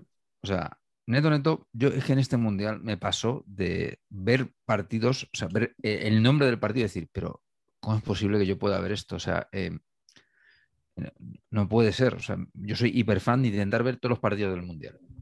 Los que veo en directo en directo, los que no en Mm. diferido pasando rápido cuando hay faltas, todas estas cosas, lo intento ver todo. Pero claro, Togo Suiza. Claro. Uf, espesura, pero y no fue el único, ¿eh? En este, en este mundial hubo muchos partidos de estos de, madre mía de mi vida, ¿cómo, cómo voy a ver esto? Y bueno, he elegido Togo Suiza como ejemplo, pues básicamente por dos cosas, porque con el número 4 liderando la delantera de Togo estaba Manolito Adebayor, santo y seña del madridismo más puro. Con el 4, jugaba con el 4. No recordaba yo esta. Sí. Y luego que anotó otro de los, uno de los grandes namings de, la historia del fútbol mundial, que es Tranquilo Barneta. Hombre, sí, sí, tranquilo. Que este, nos ha gustado mucho siempre. Sí, sí. Y, y, poco más tengo que, contar sobre este partido pues que, ni vi ni me he molestado pues, buscar el resumen en YouTube, la verdad. Pues te añado, te añado algo. De Suiza no encajó ni un gol en todo el mundial. Se fue, por tanto, sin perder y sin encajar. Cosa que hizo o que ayudó a que este mundial fuera el, uno de los mundiales con la media de goles más baja y con el mayor índice de tarjetas. Hubo cerca de 30 expulsiones, creo que 30 y pico expulsiones en este mundial. Que es una barbaridad. No, no, he comprobado el dato, pero es que son muchas. Muchísimas. Muchas expulsiones. Por cierto, Suiza además no metió ni un gol en, la, en una tanda de penaltis. Sí, no, efectivamente. Eh, contra Ucrania. Eso que falló Shevchenko el primero, o sea, falla Shevchenko el primero, que es lo normal, ¿no? Que falle siempre, siempre falla el bueno, ¿no? Eh, y, no mete ni uno de los penales, de los tiró tres, creo. Pero eso sí, pero no lo que has dicho, que encima no, no, encajó, es todo muy absurdo. Pocos goles. España también, también se, fue eliminada ¿no? en el último sin perder realmente, a pesar de que fue como si nos hubieran ganado varios. España en la Eurocopa. Y en el Mundial este 2010 En el Mundial, es verdad, en el Mundial no perdió, ¿no? Sí, sí, empató contra Portugal, es verdad. sí, sí. Y contra Rusia también empató. Eh, es verdad, Fernando Hierro invicto en su etapa como, como seleccionador. Eh, hay un montón de selecciones que no lo hemos dicho, es que son tantas que debutan en, en el Mundial una cuarta parte del mundial eran debutantes. Me lo, tengo aquí porque, en la chuleta porque si no es imposible recordar. Angola, Costa de Marfil, Ghana, Togo, Trinidad y Tobago, Ucrania, República Checa y Serbia-Montenegro.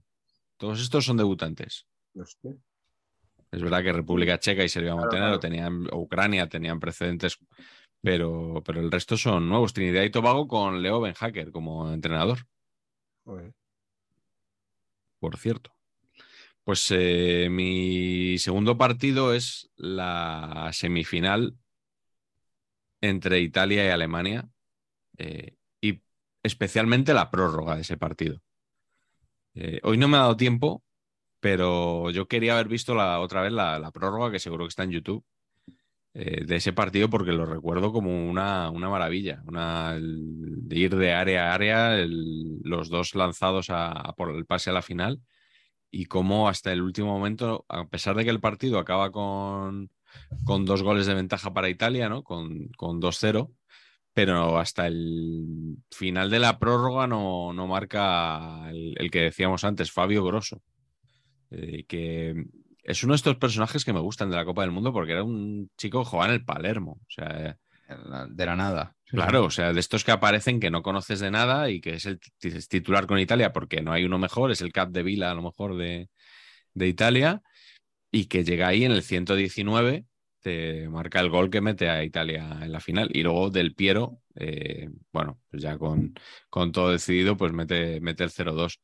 pero me, pareció un, me pareció un partidazo tremendo. De, quizá Italia es, lo que yo creo que es lo mejor que hizo en el Mundial. Y por lo que me, yo creo que, que bueno, que hace que no la considere un, campeón a lo mejor tan malo, ¿no? Porque esta prórroga fue apoteósica. Sí, yo tengo una teoría de por qué voy a achacarle a Alemania no triunfar, que también tenía un equipazo, eh, porque creo que el 10 de Alemania, sinceramente, no lo puede llevar Oliver Neuville. O sea, estamos de acuerdo. Hmm. Y, encima luego descubrí que, era, que, encima no había nacido ni en Alemania. no, es suizo, ¿no? De nacimiento. Exacto. Estuvo en el Tenerife. Tenerife, sí. Que tampoco es que en el Tenerife lo No, no, de hecho no, yo creo que no era ni bueno, titular no sé, seguro que jugó partidos de titular, pero que no era una estrella en el Tenerife. Pasó una temporada sin pena ni gloria. Para mí No era Pierluigi Cherubino. Claro, Que- por ejemplo, ni Oscar mí- Alfredo de Articia. es ¿Oscar jugador- Alfredo o Oscar Alberto? No me acuerdo. Oscar. Es Te iba, te iba a decir Oscar Rubén. O sea que, Digo, es un jugador más suizo Oscar que Alberto. Como más, tiene como, Sí, como más, o sea, más no, es- suizo. no es imponente. Y eso que creo No. que ha jugado casi 70 partidos con la sección de Alemania. Pero no me parece, o sea, repasando un poco el. Eso, y también jugó el mundial anterior, ¿eh? el, el 2002 estaba concentrado. Claro, este fue el que de los que dije yo que eran los gafes que no ganaron nada ese año del Leverkusen. Era uno de ellos. Pero vamos, estando Kedira en, en Alemania, no sé cómo le dan el 10 a Neuville, ¿no? Madre mía. O sea, sí, sí, sí, ahí lo ficha el Madrid, ¿no? Yo ahí, es creo. donde, ahí es donde- Ah, no, no, es, es 2010 cuando lo ficha el Claro, yo Madrid. que- Perdón, perdón, perdón, me he adelantado. Pero ¿os acordáis de que, os acordáis de que Dira que cuando estaba en el Madrid no se le podía criticar porque parecía que era un ataque a, a Mourinho y al madridismo y tal? Se fue que Dira y nunca le echó nadie de menos. Era, era Y no se le horroroso. podía tocar cuando estaba en el Madrid. Horroroso, era, que dirá horroroso. Horroroso, pero horroroso.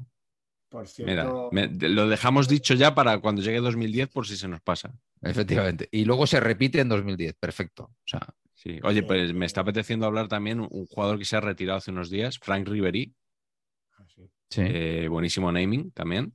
muy bueno. Eh, Y dirección de arte. eh, claro, gran tuit de, también de Elena Valenciano, está, creo que es eh, del Partido Socialista en su día, qué feo es Ribery o algo así, tuiteó. Así, tuiteo. Sí, sí, sí, lo recuperó nuestro amigo el usuario arroba hace el día que se retiró Ribery. Sin saber que el hombre pues había tenido un accidente de niño que, Sí, que que había salido despedido ahí por la luna de Sí, un sí, coche y que, oye, bastante, bastante tenía, ¿no? Pero jugadorazo para mí, Ribery, muy bonito de ver y en este mundial fue uno de los que nos dieron para el pelo también en octavos, ¿eh? Sí, sí. Y se- muy ¿Tú crack, cuándo se da a conocer en este mundial? muy crack. Se salieron, se salió.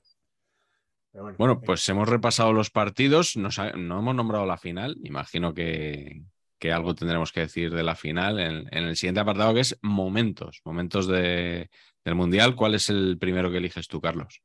Yo, eh, como es momentos, voy a decir que para mí este es el mundial de los chicharros de fuera del área. Yo recuerdo ya el primer día en el Alemania 4, Costa Rica 2, un chicharraco de Lam, Sí, golazo. la, ignominia esa de partido inaugural con el anfitrión. Exacto. Incluso de Frings, grandísimo naming de Torsten. de. Torsten. Frings. Torsten. Grandísimo naming de, de- de Pila, Torsten. Pero este es el mundial de otro chicharraco impresionante, Joe Cole, de fuera del área. Mm. Recuerdo Van Persie meter falta. Ronaldo metió un gol de falta de los suyos, como, Sí. como colocándola así, muy parecido a los que metió en la final de, de 2002.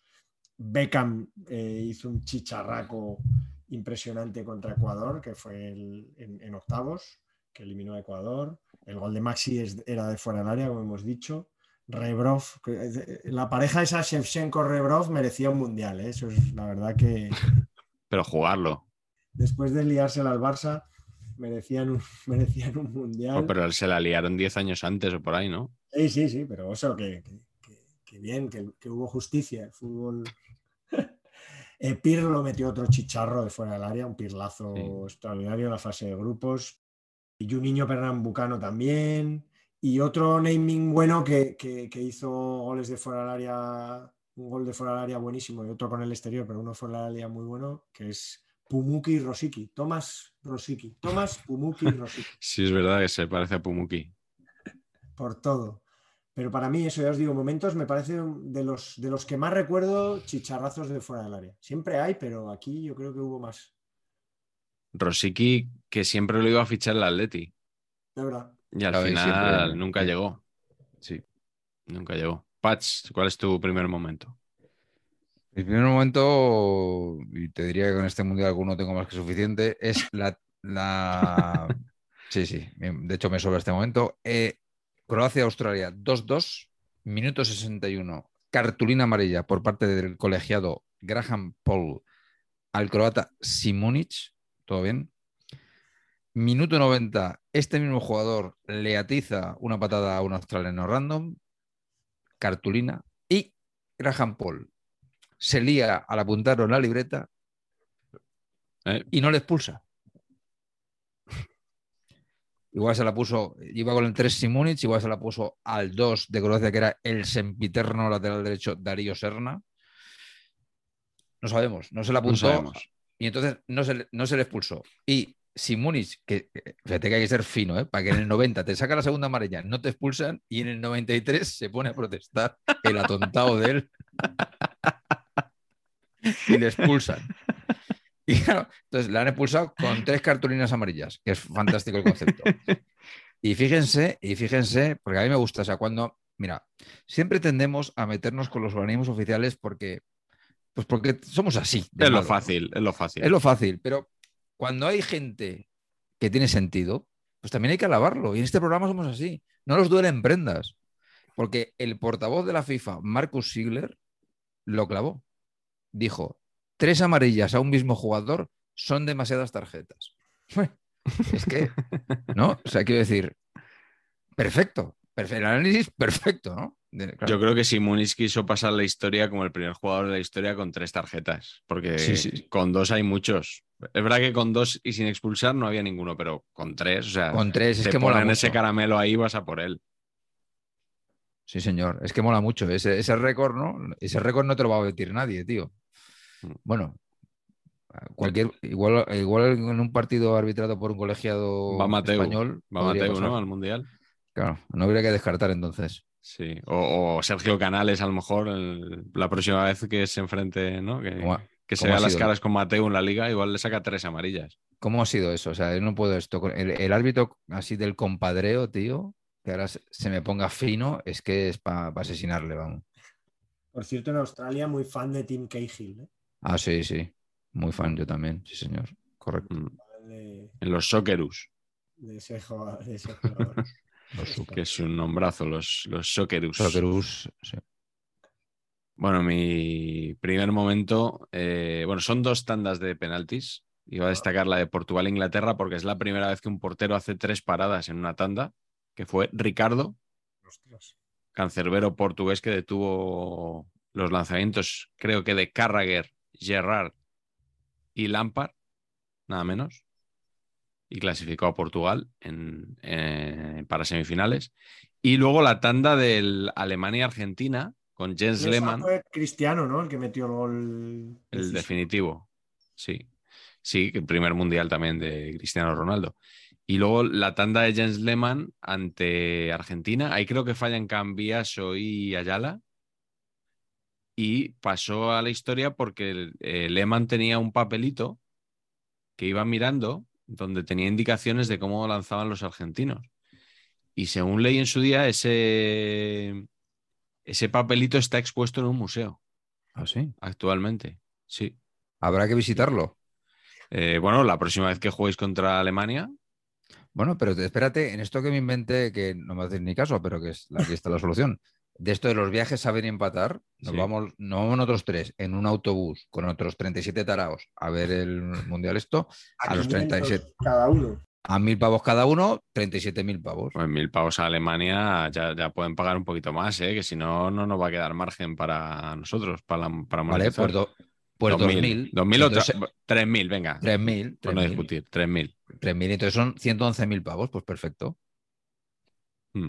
Sí, lo veo, lo veo. Vamos a ir por Renania del Norte, Westfalia y Claro. por estos estados, ¿no? Y estos Nos vamos, tur- nos vamos turnando los tres en la conducción, sobre todo tú, Miguel, que tienes gran experiencia al volante. Sí, sí, sí. Y claro, pues todo fenomenal. De todas formas, eh, los museos en Alemania están todos muy bien preparados, como pudimos ver en el museo de Así es. Eintracht de Frankfurt, Mm. equipo amigo, que luz, donde lucía un magnífico banderín del Real Club Deportivo Español de 1932. ¿Qué estamos viendo? Mm, Sí, sí. Yo, Yo estuve en el Museo de la Imprenta en Maguncia una vez. Es de estos sitios que tú dices, y, o sea, jamás pensé yo que iba a estar aquí. Pues yo, yo estuve allí, queridos amigos. ¿Pronuncia como es en alemán? Mainz. Mainz. A mí os tengo que decir que la estrategia de, de la selección alemana de, de autores, de, que- denominada por el aburrimiento hacia la victoria, de atontarnos a base de charlas insoportables con Mm. una traducción simultánea absolutamente incomprensible, al final dio, dio sus efectos, ¿eh? O sea, entramos en la cancha muy necesitados de gelocatil y luego tampoco fuimos capaces de remontar el vuelo como deberíamos. Bueno, ya estamos Siempre poniendo vuelve excusas. Excusas. Carleto, ¿cuál es tu segundo momento? Bueno, vamos, yo creo que te- procede a abrir el melón y el balón de, de lo que pasó, que lo sabemos, lo sabemos todos, iba a decir. Lo sabemos nosotros de buena, de buena, de buena tinta, lo que pasó en la final entre, Hombre. Ya era hora. entre nuestro Zinedine y, por qué no decirlo, nuestro Materazzi también. Matrix. Los, los futboleros nos sentimos orgullosos de ambos, cada uno en su papel. Se pegó un mundial Materazzi increíble. Sí, había sí. marcado otro gol. Goleadores los dos en la final. Claro, aquí él marcó el gol, luego metió el penalti. Eh, los dos metieron, o sea, digamos, eh, eso, los goles del partido. Zinedine metió un golazo impresionante, porque fue un- la panenca más rara ¿no? de, de- Sí. de los últimos tiempos, dando en el larguero y botando y saliendo. Mm. Vuelve a salir el balón, bota adentro, claro, pero Sí, tu, pa- tu padre se lo llevaría a los demonios cuando viera ese penalti, ¿no? Porque si no le gustan los panenka, ese ya tuvo que ser. eso tuvo que ser sí, sí, tremendo. Y, y- y, bueno, pues todos sabemos lo que hizo, ¿no? Eh, lo que hizo Zizou, que perdió, perdió, perdió los estribos y. Una vez más. Sí, Bueno, tampoco- Una vez más, sí, sí, oye, el futbolista maravilloso, pero que, pero que en su carrera era, le- le- se le cruzaban los cables muy a menudo. Era propenso, de verdad. Era propenso y, y- y aquí lo demostró. Pero bueno, Materazzi sabía lo que hacía, ¿no? Y sabía que, que, que Sisu podía salirse de sus casillas realmente fácilmente. Y pues algo le diría a su madre, su hermana, ¿no? Se han barajado diversos. Sí, él negó lo de la madre terrorista, que le había dicho que su madre era una terrorista, no sé qué, él lo negó, Materazzi. Pero Lo de la hermana creo que no lo negó. Si lo miras fríamente, ¿no? Que es, mira, fíjate que, que si es eso, que, que es, que es infantil. Que es una tontería, sí, sí, hombre. realmente tirar por la borda, bueno, además que, que el cabezazo es que fue, no, o sea, no fue una cosita, una No, no fue un empujón, fue una cosa antinatural, ¿no? Bajar tanto la cabeza para, no sé.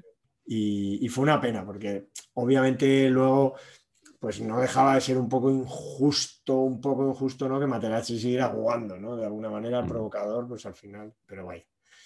Eh, historia viva de los mundiales. Supongo que a Pacheco le apasiona, obviamente, este momento y hablar sobre él, ¿no? Yo creo que el, De los mundo primeros Saber memes. empatar merece saber tu opinión. De los primeros memes, Patch, de, sí, de masivos, ¿no? Del cabezazo. Sí, Yo diría que sí. sí, puede ser. Hombre, a mí me pareció muy bien. El cabezazo, ¿te parece El muy bien? cabezazo, de verdad lo digo. Sí. O sea, como ejecución, como Yo, dificultad. ejecución, todo, dificultad, todo, técnica, todo fenomenal. Y yo inmediatamente pensé, tiene razón. Si le da el cabezazo, por algo será. Por algo será. Algo habrá hecho. Entonces a mí me pareció óptimo. Y, y me flipa que un jugador como Zidane, eh, es lo que dice Miguel, eh, ten- tenía estas cosas. Y a mí, pues yo creo por eso me gustaba también más Zidane, fíjate, porque esto, porque tenía esta cosa humana del me caliento extremo y la lío parda. Que en jugadores de este nivel se ve menos. Pero era un jugador que en teoría era, era frío, ¿no? O sea, era un jugador. Claro, f- Tenía técnicamente. estos cortocircuitos que se calentaba, como decía Luis Aragonés, como la madre que lo parió.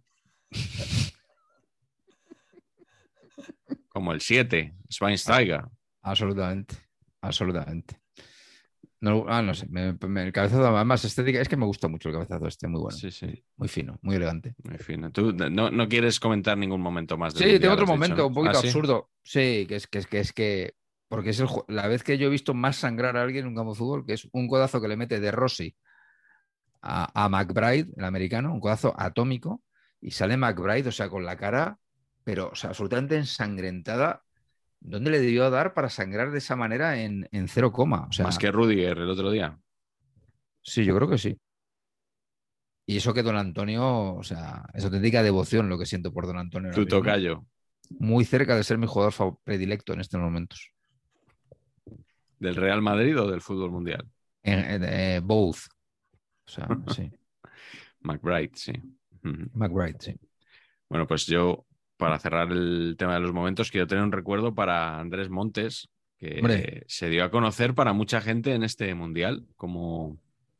Iba a decir como narrador de la sexta, no es correcto, porque el narrador era, si ustedes recuerdan, don Antonio Esteba. Eh, Andrés Montes era, tenía, tenía Animador. papel de maestro de ceremonias, eh, exactamente.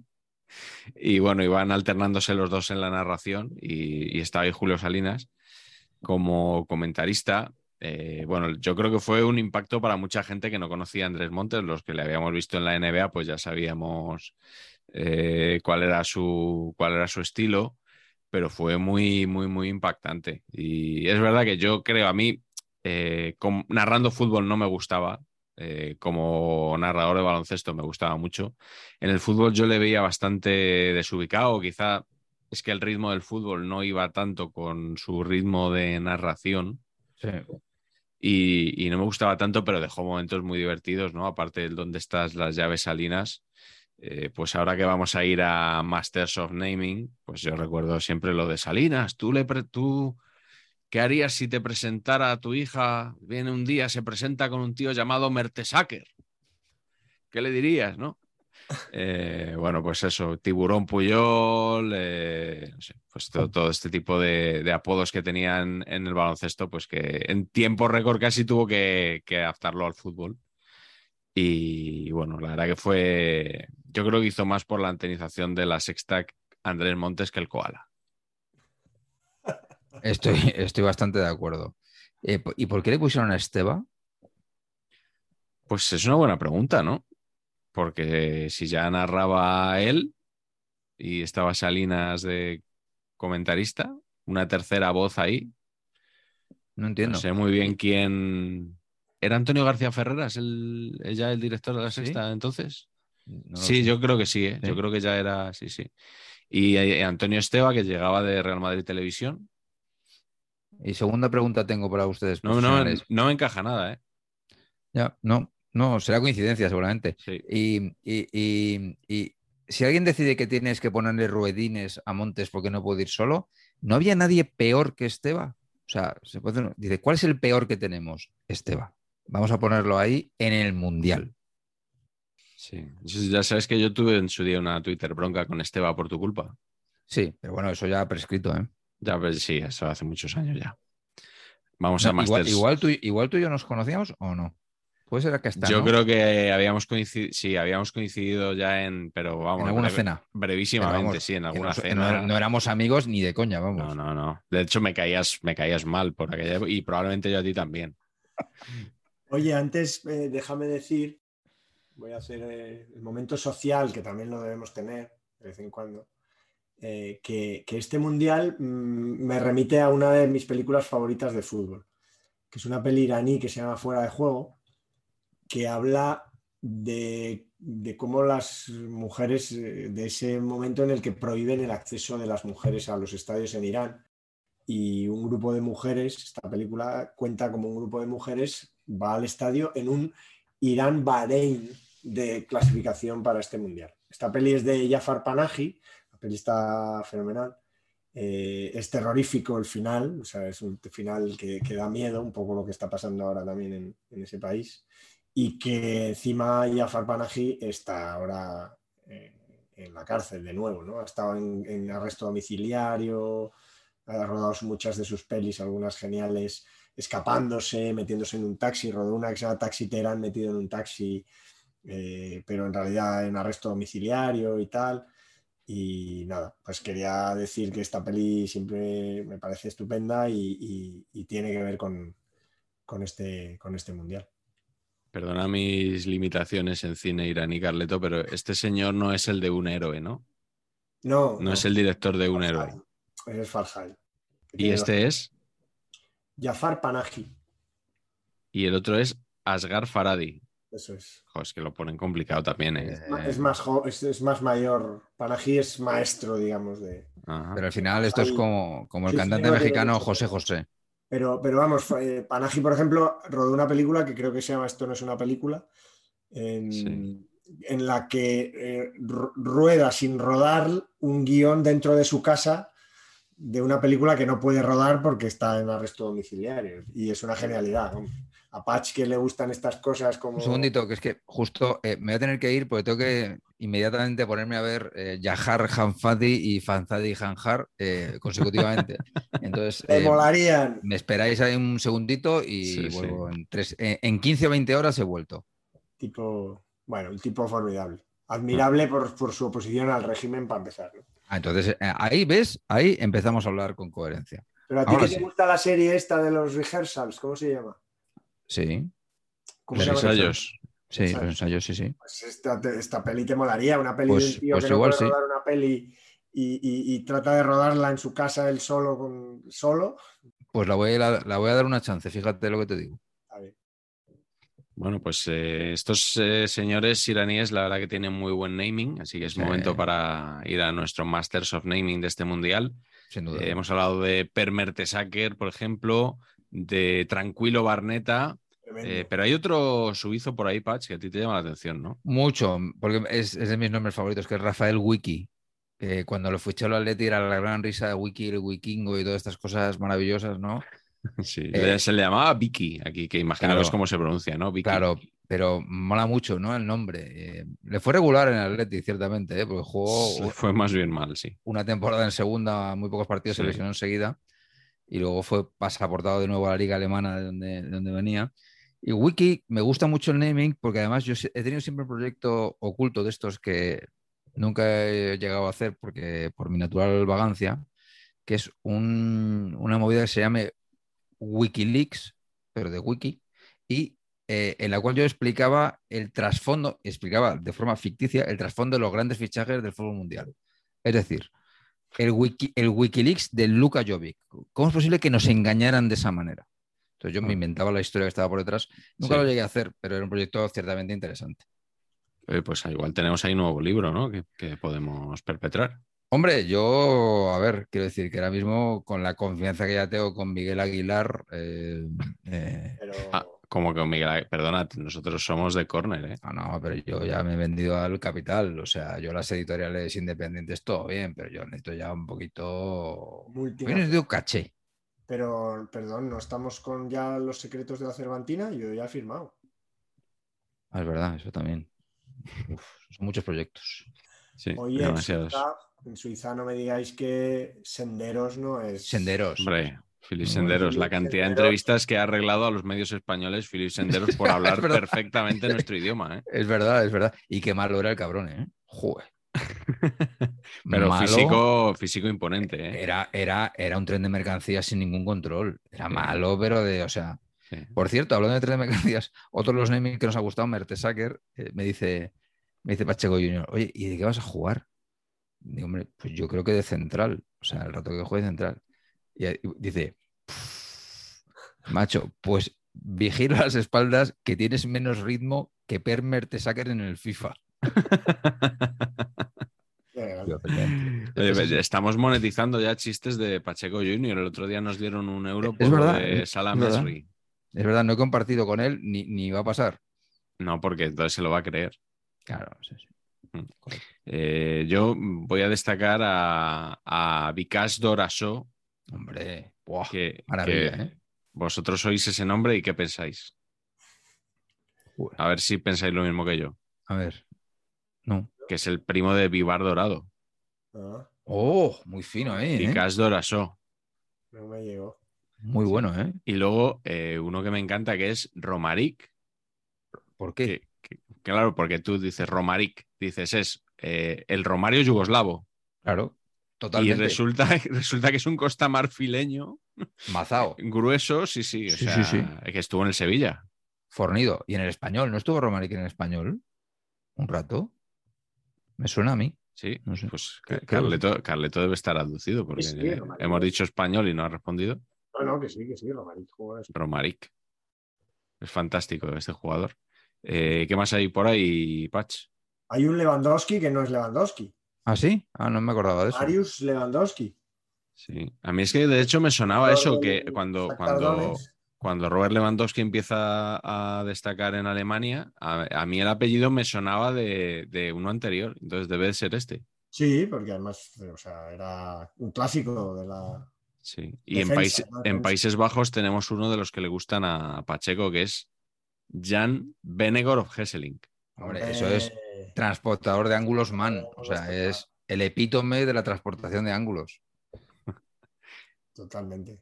Y en, en Trinidad y Tobago tenemos a Shaka Hislop, Un mito de la Premier, ¿no? De sí, los, del Newcastle, ¿no? Lo sí, recuerdo y yo. de- y del West Ham, yo creo. Sí. Pero sí, yo también le recuerdo en el Newcastle. Luego, Angola, por ejemplo, venía bastante loaded con jugadores del calibre de Antonio Levo Levo, gloria bendita, Manuel Antonio Canje, nombre técnico Loco, lateral Que derecho, no, no es lo- nada que ver con Patrice Loco. ni con el ni, ni con el idem Gatti. y luego, este, este me van a perdonar, pero igual es mi concepto favorito, porque es, digamos, el Martinsa de los naming de fútbol. A ver. Pedro Manuel Torras, Pedro, Pedrón, perdón, Pedro Manuel Torres, conocido como Mantorras, Man de Manuel y Torras de Torres, Man Torras. es, es extraordinario esto, ¿o no? Extraordinario. Sí, sí. Me gusta. No sabía yo que era un que era un Luambi, Mantorras. Exactamente. Ilcar. Correcto. En, en Ghana tenemos a Razak Pimpong Buah, también. ping pong es muy Y- bueno. Y, en Ecuador a Jorge Guagua. Jorge Guagua, sí, sí, sí. Y Sí, sí. muy fan de. Muy fan en general de Costa Rica, porque como sabéis, el gran club de Costa Rica es el Deportivo Saprissa. Y Saprissa es uno de los héroes históricos del Real Club Deportivo Español, que estamos por todas partes. Eh, y ahí con Randall Azofeifa, que tiene nombre de. No sé. De, de sketch de Pedro Reyes, ¿no? Me suena que decía eso de Azofaifa. A mí me suena eso, a, a planta aromática, no sé. Sí, de ajo aceite. Pero Guanchope, Pablo Guanchope ha sido siempre uno de mis clásicos. ¿eh? Sí, hombre, sin duda, sin duda. Muy ganador. un nombrazo Mm. a nivel de un mundial. Luego también pienso que se perdió la oportunidad, igual que el Koala hizo la versión esta, de, de coger la- la- las sevillanas de los cuatro detectives de Pepe de Rosa, que ya han sido glosadas aquí, Sí. y hacer una versión para Arabia Saudí bajo el concepto robaron un camión de chirimoyas, aquí Mohammad Koyaj, ¿no? También se podría haber, se podía, ¿no? Se podría haber adaptado, pero por lo que se ve nadie, nadie quiso asumir la responsabilidad, Sí. ¿no? Eh, ¿ha- ¿Han escuchado ustedes el tema este de Chanel de para la, para no sé si para la selección o Qué- para Qué, qué desastre. Es que perdemos 2-0 de salida. Qué desastre. Pero eso qué, qué tiene que ver con el mundial o con la selección no lo sé, eh, pregunto porque he visto brevemente unos segundos de vídeo y no he entendido nada. Horroroso. Sí, ¿verdad? Bueno, vamos con. Hablando de cosas horrorosas, vamos a hablar del balón, de, y, del balón y de las camisetas de este mundial. El Team ¿Por Geist? ¿no? ¿Por qué tiene un supositorio dibujado? ¿No? Si tiene No me lo explico. Sí, sí, un, un cacahuete siendo generoso. Team Geist, espíritu de equipo, es el nombre de este balón. Mm. Con las caritas que tanto te inquietan, Carleto. Es, es el antecedente de las, de las plataformas ahora de VOD, que todas se ponen el plus. Sí. Movistar, o, bueno, Movistar o Plus el Plus. Y, y O- Plus. O el Plus, claro. Es que Movistar Plus Plus, eh, pero esto se lo pusieron por delante, fueron unos adelantados. Era Plus, eh, ¿cómo es? Team Geist, Team Geist.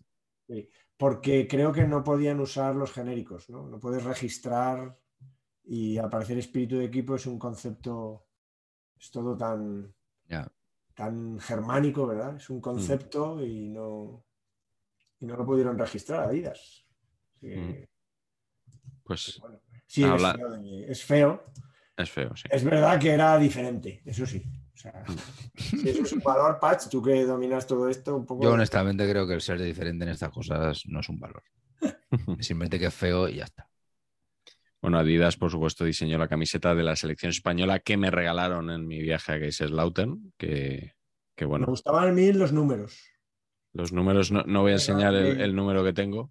de mil rayas, no así la Porque es el, porque es el, el 1 y aparece el nombre de la empresa que me regaló la camiseta en vez de, de mi nombre, que habría sido un detalle, Sí. con el número 1. Y bueno, ¿qué, qué os parece esta camiseta? A mí qué manía con la rayita fina que siempre me remite al pijama. O sea, La vertical, ¿verdad? A mí no me acaba, a mí me gusta, ¿eh? Yo reconozco que esa rayita a mí me, a mí me gusta, pero, pero vamos, entiendo perfectamente al que no le guste. El que no le gusta lo odia. Eso El nivel medio de este mundial Flojo, flojo, flojo. es bastante Flojo. Flojo. Y hay que decir que aquí el, ya vamos a otorgar el premio saber y empatar al comercial textil del Sí. mundial. Fue para Puma. Este mundial es Puma con los equipos africanos, ahí dieron el salto y mezclaron equipos africanos con Italia y Paraguay. O sea, ahí eh, el equipo comercial no fue un comercial, ya fue un trabajo en equipo en los cinco continentes. Pero sobre todo dieron el, el sorpaso, porque creo que fueron de los que más tenían en, Sí. en este mundial lo hizo, lo hizo Puma. Pero yo definiría como que eran tan reguleras las camisetas que era difícil eh, recordar de qué marca era cada una de ellas. Si no era porque son las de siempre, ¿sabes? Sí. Sabías que, que Francia iba de Adidas y que, y que Estados Unidos iba de Nike, pero, pero por lo demás era muy complicado saberlo. A mí me gusta la de Angola porque me recuerda a un mayor ciclista. Sí, pero si la llevara a Bélgica no te gustaría. Menos, la verdad.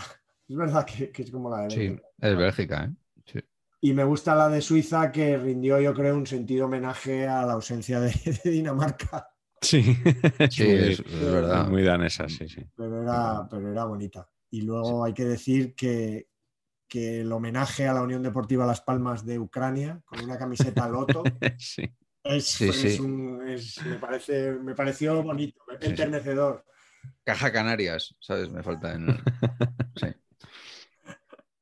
Yo Muy fea, muy fea, muy fea Ecuador una vez más, ¿eh? Sí, Ecuador es que no da una, ¿eh? Ecuador lleva dos mundiales. uf, Horrorosa.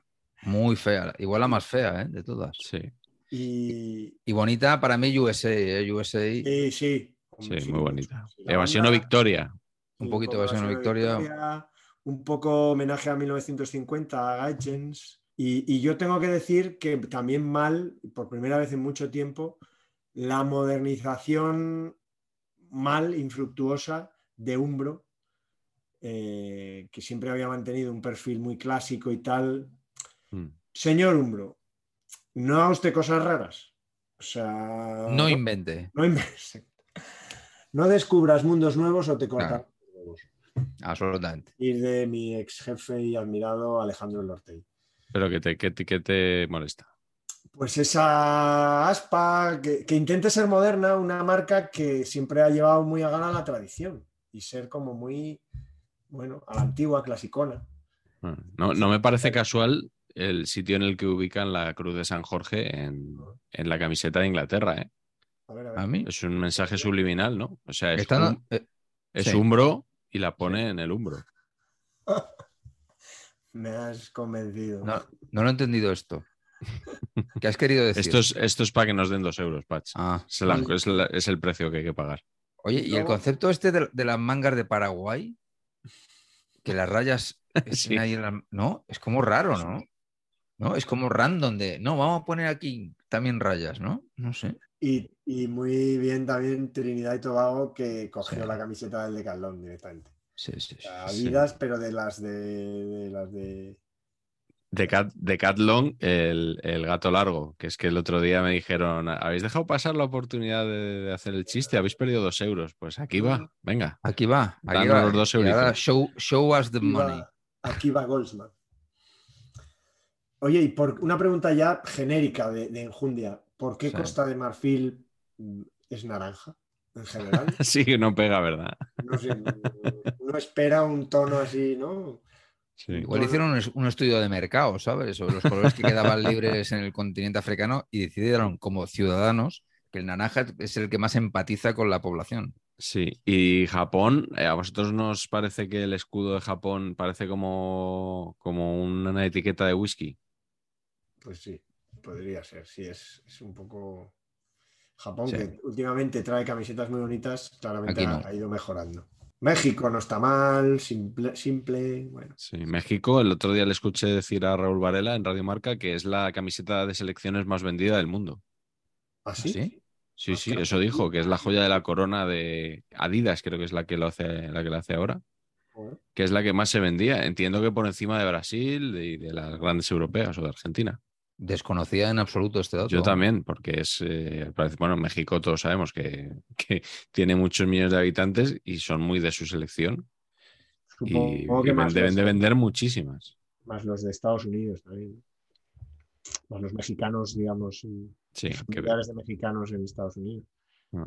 Sí, y, claro. y Togo, ma- bueno, Togo, madre mía, ¿eh? Luego, bueno, era la Puma, ¿no? Ya os digo que el comercial, pero sí, no. El amarillo y el verde clarito es como que. que sí, es decir, una combinación, o sea, verde clarito. decir, Sí, porque el verde de es Brasil está oscuro, bien, claro. eso es. Eso Sí, es. verdad que sí. No, Bueno. no, no, no estamos, no estamos mejorando, ¿eh? Desde 1930 hasta ahora. Hombre, algo sí, ¿no? Aunque solo sea Sí, tejidos y esas La cosas, imagínate tener que jugar con los tejidos de 1930. eh. Y Croacia, mm, cada vez más pequeñitos los cuadraditos. Eso Mm. que se vea del ajedrezado. Mejor así, también te digo. ¿eh? Sí, sí, más chulo. Para acabar con camisetas. Bueno, a ver, en términos camisetas, yo creo. eh, lo- eh, el otro día Frank Guillén me hizo aquí la 14-15. Puse un tuit de que yo era el primer jugador que iba a debutar con el combinado nacional vistiendo una camisola XXL, Mm. esa en concreto, bastante grata, por cierto. Y me contestó Frank Guillén, Adama Traoré. A mí me ha ganado por Sí. la mano. ¿eh? Yo eh, también nos comentaron Donato Donato y otro muy bueno, Tellez. Tellez, cierto, cierto. Y el documental de la Cervantina, eh, ¿qué plataforma lo va a emitir? Flixolé. Flixolé Plus. Cuidado que Nacho Carretero, como sabéis, ya está. Lleva tiempo trabajando en su propia productora y, y ya tiene. Y, y también libros del caos, o sea que estaba Emilio. O sea, tenemos ahí muchas ofertas. Vamos a tener. Va a haber palos para, para ver quién se lleva el encargo de hacer el documental. Y Escribir el libro ni te cuento, pero vaya, nosotros estamos muy bien situados por vuestro vínculo con Corner, eh, que es la editorial de fútbol por excelencia. Por antonomasia. señor, Sí, sí, sí, señor. así es, así es. Se me ha ido lo que iba a decir. Yo solo os pido que si hacemos este libro de la Cervantina, que no lo ilustre la huerta. Es lo único que os pido. Yo no, o sea, igual no os, puedo, no, no os puedo pedir nada, pero voy a pedir esto. Estás, es que ya sí, estás perdiendo incluso la perspectiva, ¿no? Como era aquella peli de Jack Lemmon que pensaba en pensaba en ilustraciones. Ah, sí. Ah, no, no, no conozco No, yo tampoco. Pues es un poco eso, tío. Es que Te está matando. Mi vida es, mi vida es una ilustración de la huerta, tío.